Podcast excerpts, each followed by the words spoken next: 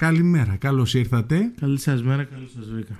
Χαίρομαι που είστε εδώ. Είναι μια περίοδος α, έτσι ιδιαίτερη γενικότερα για την ε, χώρα μας α, και βέβαια είναι και μια προεκλογική περίοδος αν και ακόμα δεν έχουν ανακοινωθεί επίσημα οι ημερομηνίες των εκλογών.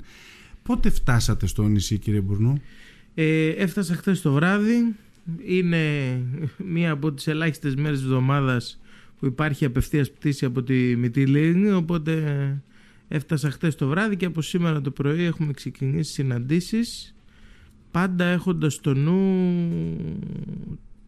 την όλη κατάσταση στη χώρα το πένθος και, την, και τη συγκυρία μετά την πολύ μεγάλη τραγωδία στα Τέμπη. Αυτό σημαίνει ότι δεν διοργανώνουμε ανοιχτές εκδηλώσεις, δημόσιες εκδηλώσεις ως ΣΥΡΙΖΑ Προοδευτική Συμμαχία. Παρ' όλα αυτά οι ανάγκες τρέχουν ε, και καλώς ή κακός η ζωή συνεχίζεται οπότε ε, πρέπει να γίνονται άλλες δραστηριότητες πολύ χαμηλότερου βεληνικούς έτσι, σεβόμενοι το, ε, το εθνικό πένθος ε, συναντήσεις με φορείς, με συλλόγους ε, με ανθρώπους σε υπεύθυνες θέσεις για να βλέπουμε να συνεχίζουμε να επιτηρούμε τα προβλήματα του νησιού και ό,τι από αυτά χρειάζεται και μπορούμε να το αναδεικνύουμε στη Βουλή με τον κοινοβουλευτικό έλεγχο. Είναι σχετικά κοντά νομίζω η προηγούμενη επίσκεψή σας με την σημερινή έτσι δεν είναι;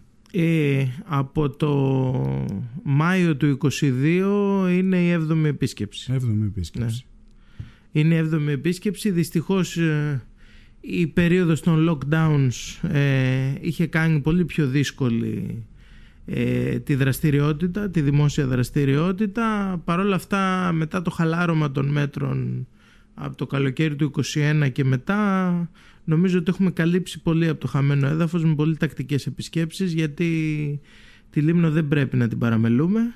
Ε, είναι το δεύτερο νησί του νομού μας ε, με μια σειρά από προτερήματα και με μια σειρά από καταστάσεις που έχουν προχωρήσει σε αρκετά σημεία και με πιο γοργά βήματα από τη Λέσβο αλλά παρόλα αυτά έχει σοβαρά ανοιχτά προβλήματα τα οποία πρέπει να αναδεικνύουμε συνεχώς και να διεκδικούμε λύσεις. Λοιπόν, πάμε να ξεκινήσουμε από αυτά. Λοιπόν, αφού... καλές, να, να, να πάρω το κλίμα πρώτου δυστυχήματος. Καλές οι βασιλόπιτες ε, και η παρουσία των βουλευτών σε αυτές και φέτος είχαν την ευκαιρία όλοι οι σύλλογοι και οι φορείς με το χαλάρωμα των μέτρων να ξανανταμώσουν και αυτό είναι όμορφο γιατί έβλεπες τη χαρά στα πρόσωπα των ανθρώπων αλλά το πρώτο στο καθήκον των βουλευτών πέρα από το να παρίστανται σε όμορφες εκδηλώσεις είναι να κυνηγάνε λύσεις. Τώρα με πάτε φαντάζομαι στην κοπή πίτας ε, που έγινε στο Διαμαντίδη πριν λίγο καιρό με την ε, παρουσία υφυπουργού. Ε, όχι. δεν είναι καρφί. το λέω συνολικά ότι είναι ωραίες οι κοσμικές εκδηλώσεις που παριστάμεθα και μιλάμε με τον κόσμο και βλέπεις χαρούμενα πρόσωπα αλλά το πρώτο στο καθήκον μας πάντα δεν, δεν κακολογω Και εγώ ευχαριστήθηκα φέτος που μπόρεσαν οι φορείς και οι σύλλογοι των νησιών να ανταμώνουν. Το χρειαζόταν οι άνθρωποι. Αλλά το βασικό καθήκον μας είναι άλλο. Το Σύνταγμα μας ορίζει άλλο ρόλο, είτε είσαι κυβερνητικός βουλευτής είτε της αντιπολίτευσης να διεκδικείς λύσεις για τα προβλήματα της εκλογικής σου περιφέρειας και της χώρας φυσικά. Πάμε λοιπόν στις, στο πρόγραμμά σας, στις επαφές, στις συναντήσεις, τα προβλήματα που θεωρείτε ότι η Λίμνος ε, θα πρέπει να αντιμετωπίσει το επόμενο διάστημα. Λοιπόν, ε, αν και αυτή τη φορά έχουμε επιλέξει πιο πολύ ε, το κομμάτι του αθλητισμού και του πολιτισμού, όχι μόνο βέβαια αυτό, εγώ συνεχίζω να θεωρώ και νομίζω ότι όλος ο κόσμος εδώ συμφωνεί με βάση τις κουβέντες που κάνουμε ότι το πρώτο στο πρόβλημα του νησιού είναι το, σύστημα, το τοπικό σύστημα υγείας. Η Λίμνος είναι ένας πανέμορφος προορισμός. Σας το λέω με τα λόγου γνώσεως, δεν το λέω τυπικά, ούτε πολιτικά αντικά. Εγώ επιλέγω να έρχομαι με την οικογένειά μου και διακοπές στη λιμνο πέρα από τα κοινοβουλευτικά, από τα βουλευτικά μου καθήκοντα. Ε, η Λίμνος είναι ένας πανέμορφος προορισμός, θα μπορούσε να έχει ακόμα μεγαλύτερο πληθυσμό και όχι σχετικά μειούμενο όπως έδειξε η απογραφή. Δυστυχώς. Ε, αυτό που χρειάζεται κατά τη γνώμη μου, επειδή το έχω συζητήσει με πάρα πολλούς γνωστούς, φίλους, ντόπιους, χρειάζεται η ασφάλεια σε αυτό το κομμάτι. Ασφάλεια δεν είναι μόνο να υπάρχουν αστυνομικοί και να περιπολούν στις γειτονιές για να μην έχουμε μικροεγκλήματα κτλ, κλοπές και τέτοια. Για να εμπεδοθεί το αίσθημα ασφάλειας πρέπει ο άνθρωπος που ζει σε ένα τόπο να έχει στο μυαλό του ότι αν χτύπα ξύλο ε, του συμβεί κάτι, ένα πρόβλημα υγείας, έκτακτο ή πιο μόνιμο που χρειάζεται παρακολούθηση, θα έχει μια μονάδα υγείας τουλάχιστον στον τόπο που μένει που θα μπορεί με ασφάλεια να τον περιθάλψει. Πώς μπορεί όμως να γίνει αυτό κύριε Μπουρνού και σας ρωτώ γιατί ε, πάνω στο κομμάτι αυτό έχουμε κουβεντιάσει πάρα πολύ ε, έχουν γίνει συζητήσεις επί συζητήσεων ας πούμε η, η μη ύπαρξη αναισθησιολόγου και η μη λειτουργία χειρουργείων στο νησί είναι ένα τεράστιο πρόβλημα. Από την άλλη όμως η απάντηση που λαμβάνουμε είναι ότι δεν έχουμε αναισθησιολόγους. Λοιπόν, ε, καταρχάς να πω ότι και στατιστικά αν το δείτε, αν δείτε το κοινοβουλευτικό έλεγχο που έχω κάνει για ζητήματα λίμνου από το καλοκαίρι του 19 μέχρι σήμερα, είναι πρώτο με διαφορά το κομμάτι της υγείας στις ερωτήσεις που έχουμε κάνει στη Βουλή για τη Λίμνο. Και φαίνεται λοιπόν και η σπουδαιότητα του προβλήματος από τον αριθμό των ερωτήσεων που ξεχωρίζουν από τα υπόλοιπα θέματα. Έτσι. Είναι και το ακτοπλοϊκό, είναι και άλλα ζητήματα, αλλά το ζήτημα του νοσοκομείου και του τοπικού συστήματος υγείας είναι πρώτος στις κοινοβουλευτικές μας παρεμβάσεις. Λοιπόν, ε, οι πτυχιούχοι της ιατρικής η Ρίστο Εμπαρόδη Ελλάδα έχει εξαιρετικές, πολύ υψηλό επίπεδο ιατρικές σχολές σε σχέση με πάρα πολλά ευρωπαϊκά κράτη. Δεν φεύγουν στο εξωτερικό ούτε για τουρισμό, ούτε γιατί το όνειρό τους ήταν να πάρουν τα μπουγαλάκια τους και να πάνε στη Γερμανία, την Ολλανδία ή τη Δανία, δεν ξέρω εγώ που αλλού. Φεύγουν γιατί βγαίνοντας με ένα πάρα πολύ δύσκολο πτυχίο θεωρούν, και αυτή είναι η πραγματικότητα και αυτό πρέπει να το παραδεχτούμε ως πολιτικοί φορείς ε, κυβερνήσεις του τόπου και ούτω καθεξής δεν βρίσκουν το εργασιακό περιβάλλον που θα ήθελαν. Ε, ένας νέος γιατρός δεν έχει τρελά όνειρα.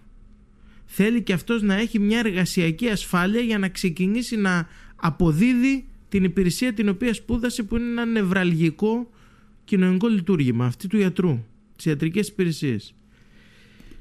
Επί κυβέρνηση ΣΥΡΙΖΑ έγινε μια επιτροπή επί Υπουργείας Ξανθού και αναπληρωτή Υπουργού του Παύλου του πολακη Έγινε μια επιτροπή στο Υπουργείο η οποία διερεύνησε τη δέσμη κινήτρων που πρέπει να δοθούν σε γιατρούς για να στελεχώσουν τις μονάδες υγείας και τα νοσοκομεία σε παραμεθόρες και δυσπρόσιτες περιοχές με ειδική έμφαση στα μικρότερα νησιά και το καθεξής. Εκεί ξεχωρίσαμε διαφορετικές δέσμες μέτρων γιατί πολλοί λένε Πρέπει να είναι καλός ο μισθός. Ναι, το μισθολογικό είναι το πρώτο ζήτημα. Πρέπει οι, οι μισθοί των νεοδιόριστων να ανέβουν για να μπορεί ο νεοδιόριστος να αισθανθεί μισθολογική ασφάλεια να πάει σε ένα τόπο. Αλλά δεν είναι το μοναδικό. Το πόρισμα που έχει βγάλει αυτή η Επιτροπή και που δυστυχώς παρότι παραδόθηκε στη νέα κυβέρνηση της Νέας Δημοκρατίας το καλοκαίρι του 19, ο τότε Υπουργός Υγείας, ο πρώτος Υπουργός Υγείας του κ. Μητσοτάκη, ο κ. Κικίλιας και στη συνέχεια και ο κ. Πλεύρης, αυτό το πόρισμα δεν το χρησιμοποίησαν. Και είναι κακό πράγμα γιατί σε κάποια τέτοια ζητήματα πρέπει να υπάρχει συνέχεια στο κράτος. Δεν ήταν ένα κομματικό πόρισμα. Ήταν πόρισμα επιστημόνων και τεχνοκρατών. Ε, πέρα από το μισθολογικό, που είναι νευραλγικό ζήτημα, πρέπει οι γιατροί να παίρνουν αξιοπρεπείς μισθούς για τη δουλειά που κάνουν. Υπάρχουν και άλλα κίνητρα. Ένα κίνητρο, ας πούμε, ειδικά σε νησιά, είναι το ζήτημα του στεγαστικού. Ότι θα πρέπει σε συνεργασία με την τοπική αυτοδιοίκηση και με τοπικούς φορείς να διασφαλίζουμε, όπως και για τους καθηγητές που πάνε αναπληρωτές σε απομακρυσμένα μέρη κτλ., ότι θα υπάρχει στέγη. Όσο το δυνατόν οικονομικότερη στέγη και αξιοπρεπής. Υπάρχουν είναι όμως... δύσκολο κομμάτι αυτό όμως, είναι. νομίζω να, να το... Είναι αλλά δεν είναι ακατόρθωτο. Δεν είναι ακατόρθωτο. Δεν είναι ακατόρθωτο. Και ποιος θα το οργανώσει δηλαδή- αυτό, γιατί βλέπω ότι πέφτει στο Δήμο συνήθως, που ο Δήμος δεν έχει τη δυνατότητα να καλύψει ίσως τα έξοδα. Ε, οι φορείς της αυτοδιοίκησης έχουν και ακίνητες περιουσίες. Και νομίζω ότι με μια πολύ πιο σωστή εκμετάλλευση θα μπορούσαμε να βρούμε λύσεις και από την αυτοδιοίκηση. Να σας πω ένα παράδειγμα από εκεί που ήρθα τώρα. Ήμουν επίσκεψη στο γυροκομείο, στη μονάδα φροντίδα ηλικιωμένων. Προσπαθούν να διαμορφώσουν τις προποθέσει για να κάνουν μια μελέτη, τόσο ώστε να αξιοποιήσουν ένα ακίνητο που έχουν μέσα στην αγορά. Ναι. Και μάλιστα συζητούσαμε για το ζήτημα ε, δημοσίων λειτουργών που έρχονται στο νησί να μπορούν να, να διαμείνουν, το σκέφτονται, το έχουν στο μυαλό τους. Άλλη δέσμη κινήτρων είναι η γρηγορότερη εξέλιξη σε βαθμούς των γιατρών όταν ε, θητεύουν στην παραμεθόριο και απομακρυσμένες περιοχές. Να ανεβαίνουν δηλαδή να παίρνουν βαθμούς, επιμελητές έτσι Ναι. ε, πιο γρήγορα από ότι ε, αυτοί που υπηρετούν σε μεγάλες πόλεις. Ξέρετε όμως εδώ τι γίνεται σε αυτές τις περιπτώσεις. Επειδή το κομμάτι του νοσοκομείου είναι κάτι το οποίο μας έχει απασχολήσει πραγματικά πολύ. Όταν υπάρχει μόνο ένας, εκεί πάλι υπάρχει άλλο, άλλο θέμα με το πόσες βάρδιες θα κάνει ο άνθρωπος αυτός, με το πόσες υπερορίες, με το πώς, πώς, πώς, πώς, πώς. Και από την άλλη θέλω να σας ρωτήσω, δέχομαι τα κίνητρα για να δηλώσει κάποιος παραμεθόριο. Αλλά σε ό,τι αφορά, ας πούμε, την ειδικότητα του αναισθησιολόγου, δεν επαρκούν. Αυτό τουλάχιστον ακούμε, ότι δεν έχουμε αριθμό ε, ειδικοτήτων για να μπορέσουν να καλύψουν τα κενά.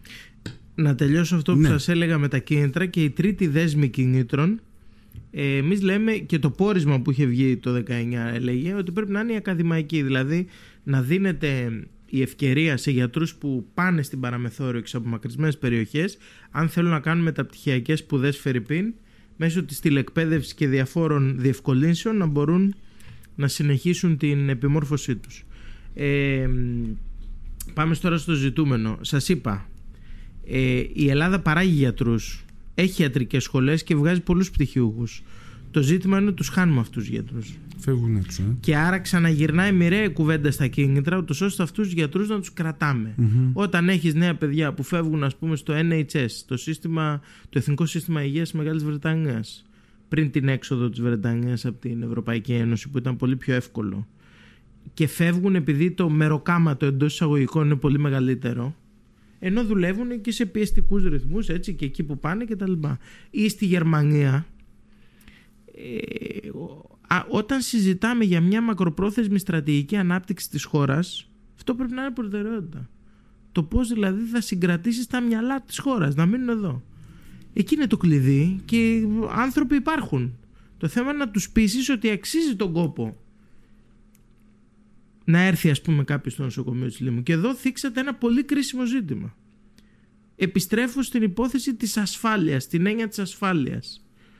Ακόμη και αν του δώσουμε το μισθολογικό κίνητρο ενός αναισθησιολόγου, δεν θα έρθει, πάρα πολύ δύσκολα θα έρθει σε ένα νοσοκομείο που θα ξέρει ότι θα είναι μόνος του. Συνεπώς η Λίμνος χρειάζεται δύο αναισθησιολόγους. Αυτό το λέει και το πρωτόκολλο. Διότι αν ομιγέννητο γίνεται ένα χειρουργείο και λιποθυμήσει ο αναισθησιολόγος και είναι μόνος του, τι θα γίνει με τον ασθενή που είναι πάνω στο χειρουργικό τραπέζι; Ναι. Αυτά θα έπρεπε να είναι προτεραιότητα. Δυστυχώς ε, είναι άλλες οι προτεραιότητες από ό,τι φαίνεται και αυτό φαίνεται από το γεγονός ότι ενώ έχουμε κάνει πάρα πολλές ερωτήσεις στο πλαίσιο του κοινοβουλευτικού ελέγχου για τα ζητήματα υγείας της Λίμνου, ελάχιστες από αυτές δυστυχώς λέω εγώ έχουν απαντηθεί καν από τον Υπουργό Υγείας. Ε, χρειάζεται, εγώ θα πω το εξής. Η Λίμνος τις προηγούμενες δεκαετίες, τη δεκαετία του 2000, μέσω της κινητοποίησης των ίδιων των κατοίκων και των φορέων τους, κατόρθωσε με τα χρόνια και είμαι περήφανος να πω ότι ένα κομμάτι βελτίωσης συνέβη και επί κυβέρνηση ΣΥΡΙΖΑ να βελτιώσει το ακτοπλοϊκό της πρόβλημα. Να το μικρύνει.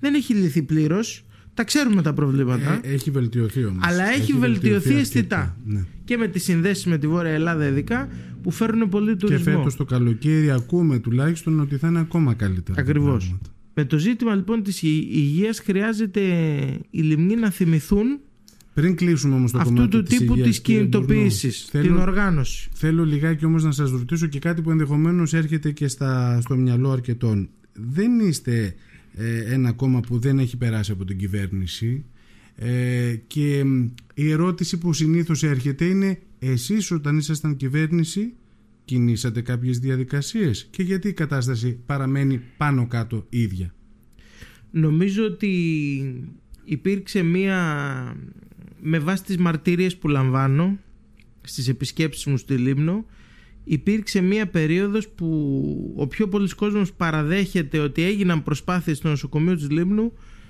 επί διοίκησης του Θόδωρου του Μονοκρούσου.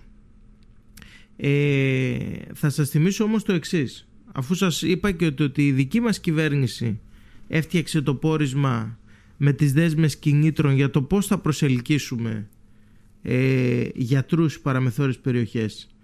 Αυτό το πόρισμα δυστυχώς ολοκληρώθηκε λίγο πριν τις εκτ πρόορες εκλογές του 2019 τον Ιούλιο.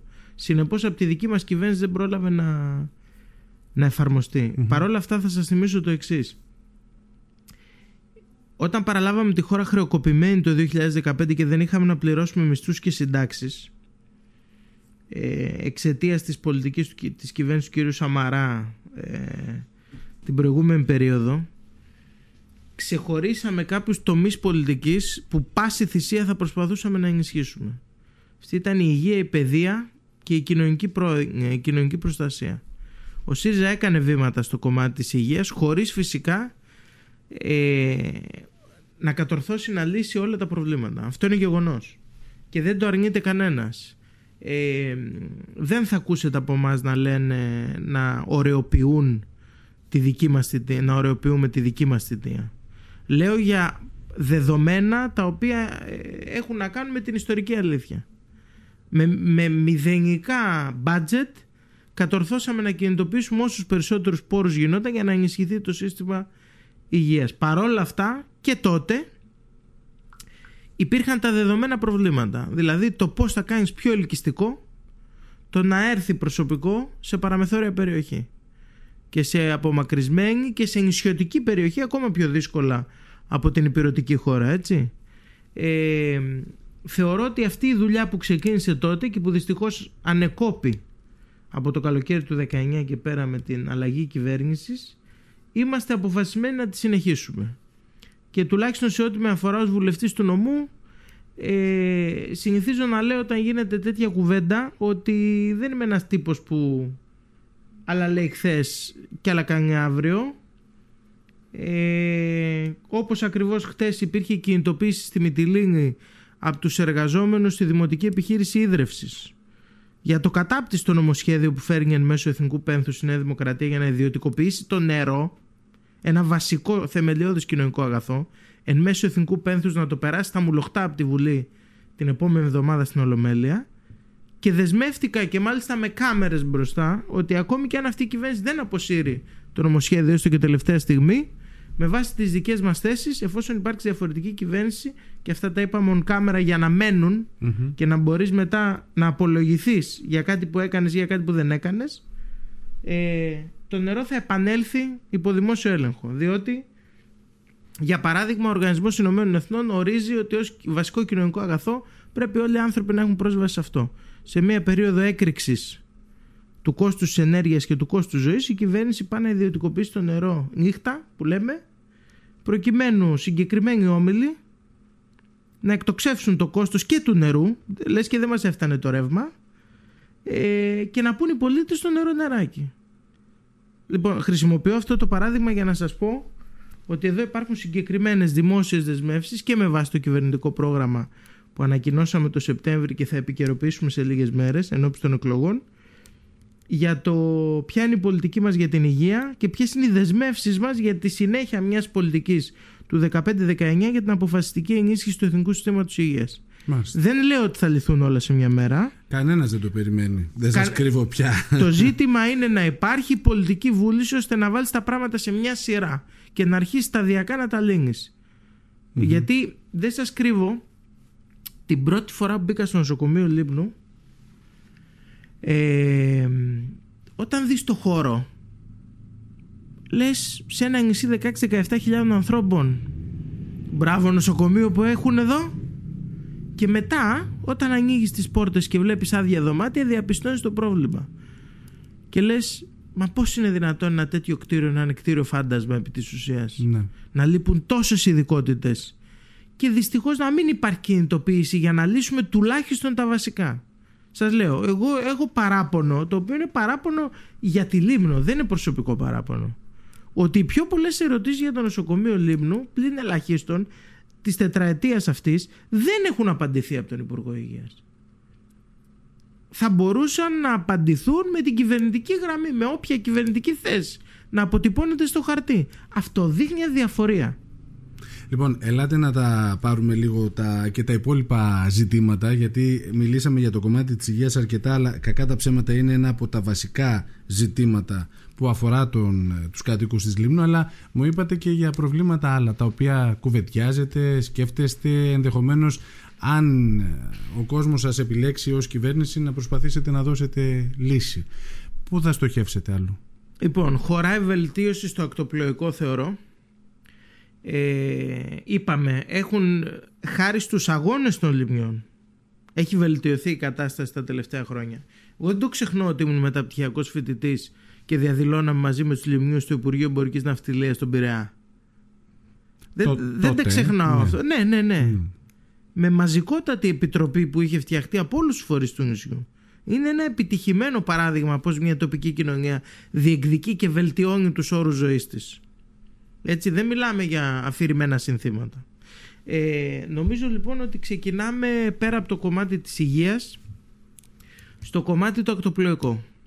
Και νομίζω ότι ειδικά η σύνδεση με την πρωτεύουσα χρειάζεται αναβάθμιση.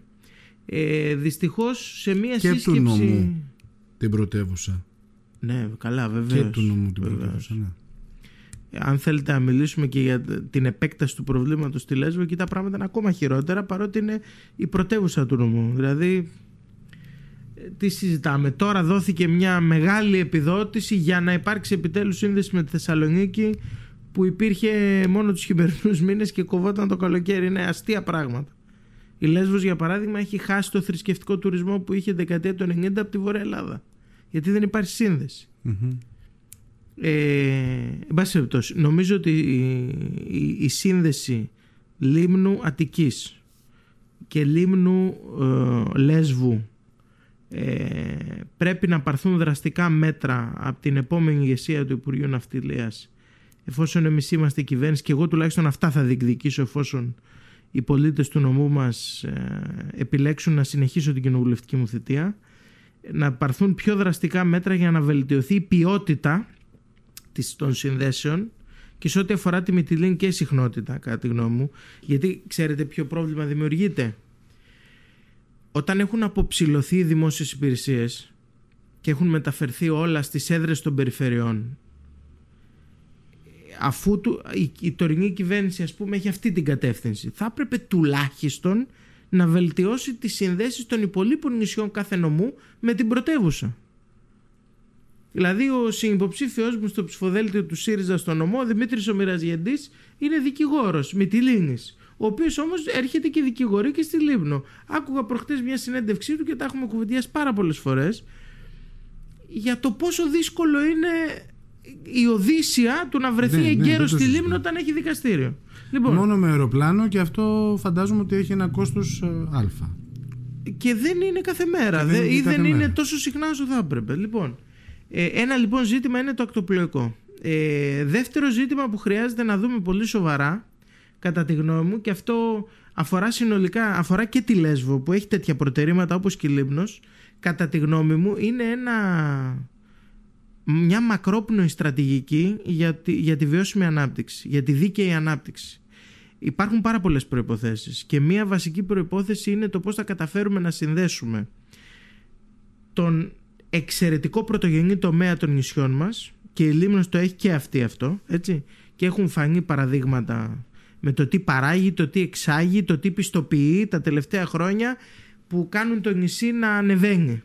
Πώς θα συνδέσουμε λοιπόν αυτό το αγροτοδιατροφικό κομμάτι το οποίο είναι πολύ ξεχωριστό με το τουριστικό προϊόν με το τουριστικό πακέτο που έχουν να δείξουν τα νησιά μας; Δηλαδή η Λίμνος έχει κάνει πολύ σημαντικά βήματα στην τουριστική ανάπτυξη και φαίνεται από τους αριθμούς των αφήξεων κάθε καλοκαίρι.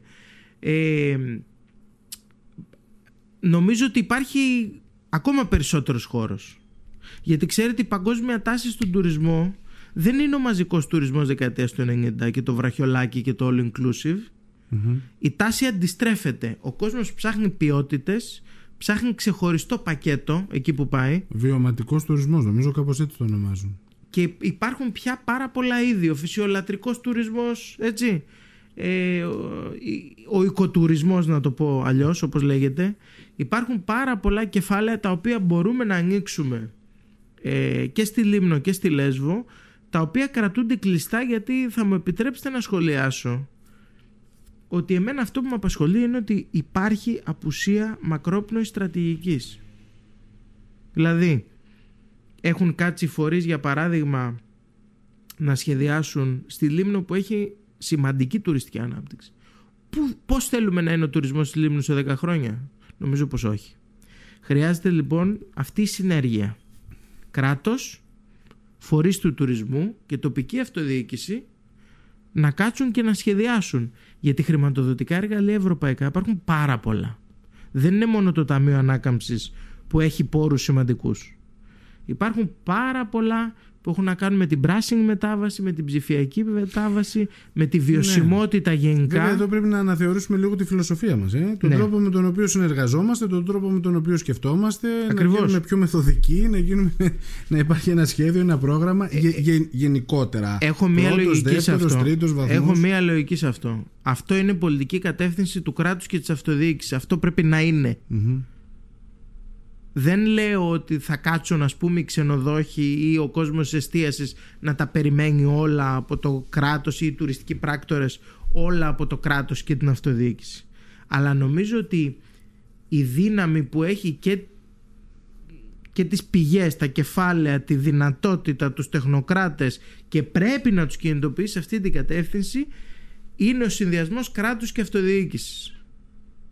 Να σας πω ένα παράδειγμα που εμένα με απασχολεί πάρα πολύ και το οποίο δυστυχώς δεν έχει συζητηθεί.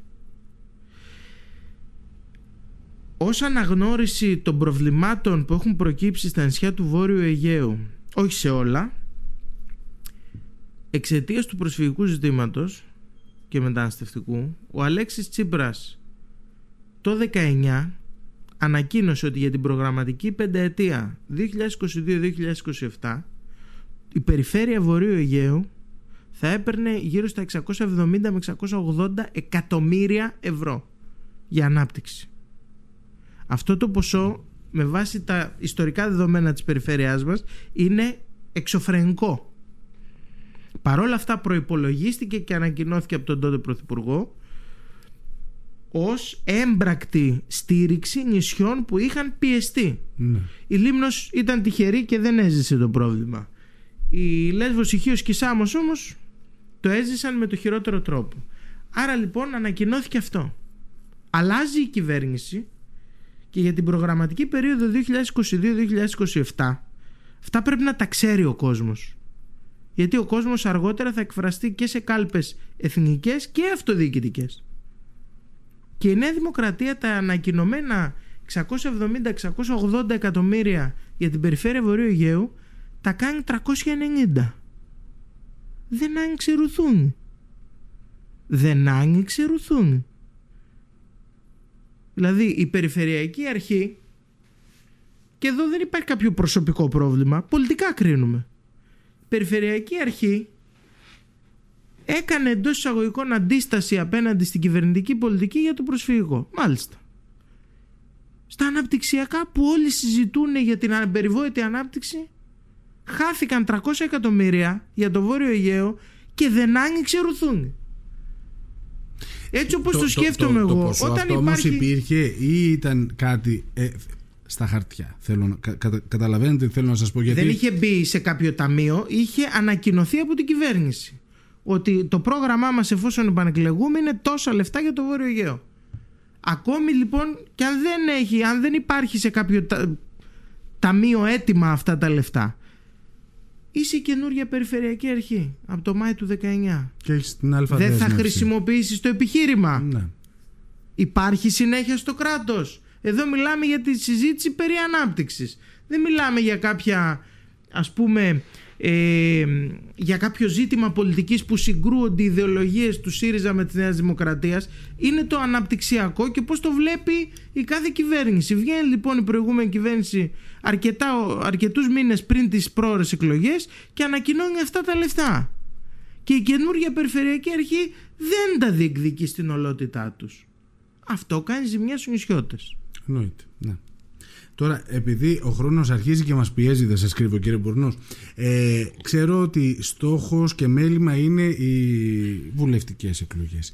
Ο ΣΥΡΙΖΑ έχει ανακοινώσει το ψηφοδέλτιό του, αν δεν κάνω λάθος, στο 100%. Ναι, ναι. Ε, για στο το, νομό μας. στο ναι. νομό μας. Ε, πώς το κρίνετε καταρχάς το, το ψηφοδέλτιο που ανακοίνωσε ο ΣΥΡΙΖΑ για το νομό Λέσβο. Λοιπόν, έχουμε ένα...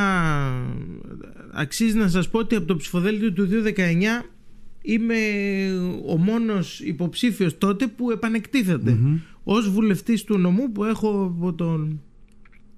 με βάση τους κανόνες του ΣΥΡΙΖΑ οι, οι νυν βουλευτές είναι αυτοδίκαια ξανά υποψήφοι Κυβερνητικός βουλευτής όμως δεν, δεν έχετε κάνει; όχι Όχι. Ήταν, είναι η πρώτη μου θετία αυτή ως αντιπολιτευόμενος βουλευτής.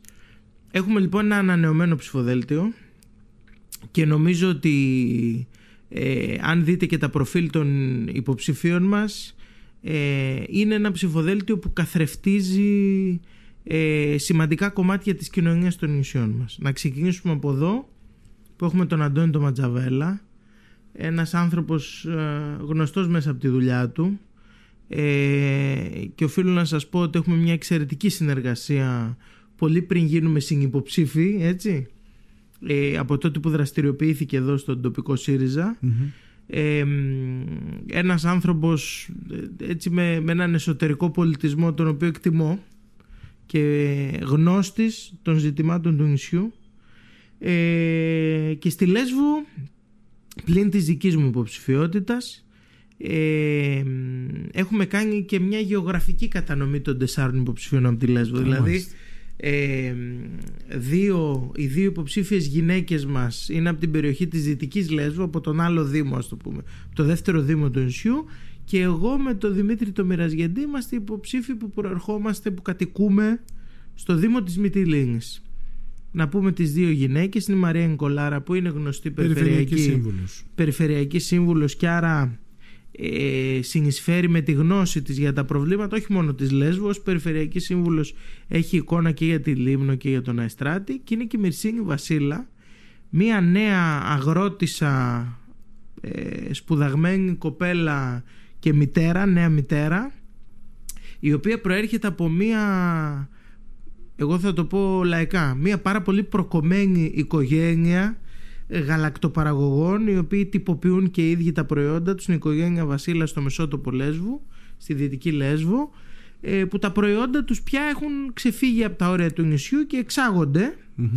ε, με πάρα πολύ υψηλή ποιότητα. Έχουμε κάνει λοιπόν ένα ψηφοδέλτιο που έχει πολλές ισορροπίες σωστές κατά τη γνώμη μου. Και νομίζω ότι αυτό θα αντικατοπτριστεί και στο αποτέλεσμα διότι πέρα από τα κυβερνητικά προγράμματα, πέρα από τα πολιτικά προγράμματα και τις καμπάνιες των εκλογών σίγουρα και ακόμα πιο πολύ στις μέρες μας παίζουν, παίζει ρόλο και η σύνθεση των προσώπων. Τώρα, ε, λίγο πιο σύντομα θα ήθελα, αν είναι έχετε δίκιο. εύκολο. Ε, το Πασόκ, το οποίο επανέρχεται και επιδιώκει από ό,τι αναφέρουν τα στελέχη του να καταλάβει μία από τις τρεις θέσεις ε, βουλευτή θέλω να πω πώς, ε, ένα σχόλιο θα ήθελα πάνω σε αυτό πώς, πώς το βλέπετε όλο αυτό; Ακούστε, υπάρχει αυτή η συζήτηση, η περιραίουσα ατμόσφαιρα ότι το Πασόκ αυτή τη φορά θα, πάλι λαϊκά θα το πω, θα κονταροχτυπηθεί με το Κομμουνιστικό Κόμμα για την τρίτη έδρα του νομού. ναι. Εγώ δεν μπορώ να επισέλθω ούτε να πάρω θέση σε μια συζήτηση που αφορά δύο άλλα κόμματα.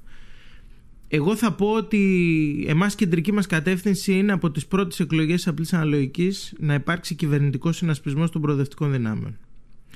Και το Πασόκ έχει θέση σε αυτό το συνασπισμό, αρκεί η ηγεσία του να εγκαταλείψει αυτή την πολιτική των δύο βαρκών που το μεσημέρι ο κύριος Ανδρουλάκης επιτίθεται στον κύριο Μητσοτάκη και το βράδυ στον κύριο Τσίπρα. Αντιλαμβάνομαι ότι είναι προεκλογική περίοδος, αντιλαμβάνομαι ότι ο κύριος Ανδρουλάκης είναι πιεσμένος διότι η αρχική δυναμική δημοσκοπική που είχε το Πασόκ δεν επιβεβαιώνεται σήμερα. Αλλά παρόλα αυτά επειδή προέχει το σχέδιο για τη χώρα και οι προτεραιότητες για τη χώρα ε, στο δρόμο προς την κάλπη όποτε και αν ο κύριος Μητσοτάκης αποφασίσει να πάει σε κάλπη θα πρέπει η ηγεσία του Πασόκ να τοποθετηθεί καθαρά απέναντι πρώτα απ' όλα στους ίδιους τους ψηφοφόρους του κόμματος. Δηλαδή Τώρα- τι θα πράξει μετά τις, το βράδυ των εκλογών με την απλή αναλογική αν έχει κερδίσει ο ΣΥΡΙΖΑ Προοδευτική Συμμαχία τις εκλογές. Θα συνεργαζόσασταν εσείς ε, με τον Βελόπουλο τελικά κάτι που έπαιξε Όχι δεν θα συνεργαζόμασταν. Δεν θα ε, και νομίζω ότι ήταν λάθος αυτή η δήλωση αυτή η εκτίμηση. Ήταν προσωπική και κατά τη γνώμη μου ως κρίνοντας πολιτικά ήταν λανθασμένη. Ε, ο ε, ΣΥΡΙΖΑ έχει χαράξει σαφείς διαχωριστικές γραμμές. Μιλάει για προοδευτική διακυβέρνηση του τόπου και αυτό περιλαμβάνει, δεν περιλαμβάνει μόνο το Πασόκ περιλαμβάνει και οποιαδήποτε άλλη δύναμη αυτοπροσδιορίζεται ως αριστερή, προοδευτική, οικολογική, δημοκρατική και αντιλαμβάνεται την ιστορική αναγκαιότητα όχι μόνο να φύγει η καταστροφική κυβέρνηση Μητσοτάκη όπως λέμε εμείς αλλά να υπάρξει ένα πρόγραμμα υπέρ των συμφερόντων της κοινωνικής πλειοψηφίας. Αυτό είναι το ζουμί της ύπαρξης μιας προοδευτικής κυβέρνησης στον τόπο και άρα όλες αυτές οι δυνάμεις που αυτοπροσδιορίζονται ότι εξυπηρετούν τα συμφέροντα της κοινωνικής πλειοψηφίας στο δημόσιο διάλογο θα τις καλέσουμε να τοποθετηθούν ξεκάθαρα. Πώς ακούτε τις φωνές που επανέρχονται ε, από ενδεχομένως άκρα; Ε, Με ανησυχεί ιδιαίτερα η, η πορεία της ακροδεξιάς στη χώρα και από ό,τι φαίνεται θα υπάρξουν αρκετοί σχηματισμοί από το χώρο αυτό με διάφορες αποχρώσεις εγώ το μήνυμα που θέλω να στείλω και ιδιαίτερα στους νέους ανθρώπους είναι πρώτον που τους βλέπουμε τόσο ευαισθητοποιημένους και πρωταγωνιστές των ημερών. Είναι πρώτον να πάνε στις κάλπες οποτεδήποτε και να γίνουν εκλογές γιατί η συμμετοχή καθορίζει το αποτέλεσμα και η αποχή το καθορίζει αρνητικά. Άλλοι αποφασίζουν για μας όταν εμείς δεν πάμε. Άρα ο κόσμος να πάει στην κάλπη πρώτον και δεύτερον την οργή του, το θυμό του ε, και τη διάθεσή του για ρηξικέλευτες αλλαγές να την εκφράσει εντός του δημοκρατικού φάσματος. Πιστεύετε όμως ότι ευθύνονται τα δύο μεγάλα κόμματα για αυτή την ε, αναζήτηση αν θέλετε του κόσμου σε κάτι εναλλακτικό, διαφορετικό που χαϊδεύει τα αυτιά τους ενδεχομένως με αυτά που λέει αλλά που στην πράξη δεν ξέρω κατά πόσο μπορεί Εγώ δεν αυτό έχω, να λειτουργήσει. Δεν έχω κανένα πρόβλημα με το να αναζητούν οι άνθρωποι εναλλακτικές λύσεις. Το θέμα είναι οι εναλλακτικές λύσεις να είναι εντός του δημοκρατικού πλαισίου, επαναλαμβάνω, γεγονός που αποκλεί εγκληματικές συμμορίες που δολοφόνησαν ανθρώπους. Και μιλάω για τους νεοναζί, τους ακροδεξιούς που έχουν καταδικαστεί από τα δικαστήρια και να πω και κάτι. Όχι, δεν ευθύνονται και τα δύο μεγάλα κόμματα για αυτή την κατάσταση και τη συζήτηση περί του πόσο θα ενισχυθεί η ακροδεξιά.